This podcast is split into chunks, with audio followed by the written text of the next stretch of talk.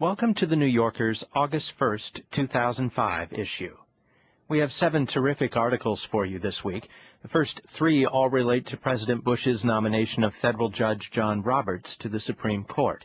A comment by Hendrik Hertzberg, Jeffrey Toobin's analysis of the potential impact on the pending case involving gay rights and free speech, and Adam Green's look at how one liberal organization is using the latest cell phone technology to mobilize its members.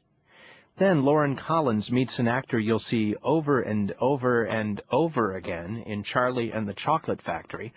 That's followed by David Sedaris' ruminations about some pretty nasty, creepy crawlies. Finally, we have two pieces by the New Yorker's critics.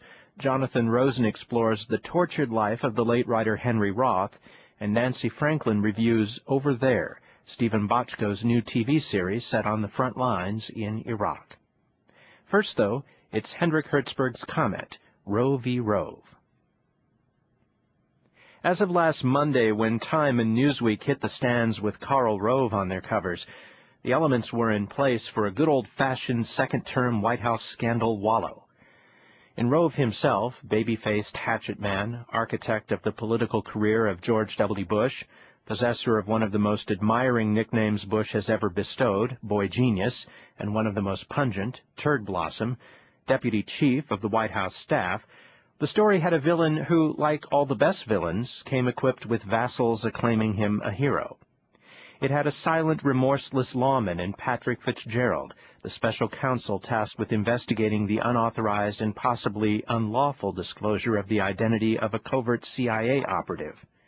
It had a colorful supporting cast, including the spy herself, an attractive blonde whose neighbors thought she was just another working mom, her husband, a flamboyant ex-diplomat whose secret mission and subsequent apostasy set the stage for skullduggery, and a Times reporter jailed for her refusal to talk.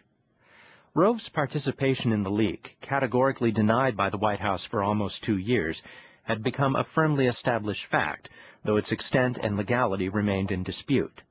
President Bush, questioned by reporters, promised that if someone committed a crime, they will no longer work in my administration, thereby rendering inoperative his earlier pledge to fire anyone involved in the leak. And the budding scandal had a larger meaning, as a surrogate for the more serious and more muted debate over America's faltering war in Iraq. That was Monday.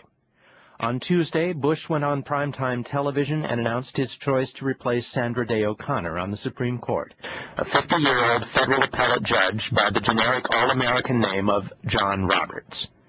The timetable had been moved up, the conservative activist Paul Weyrich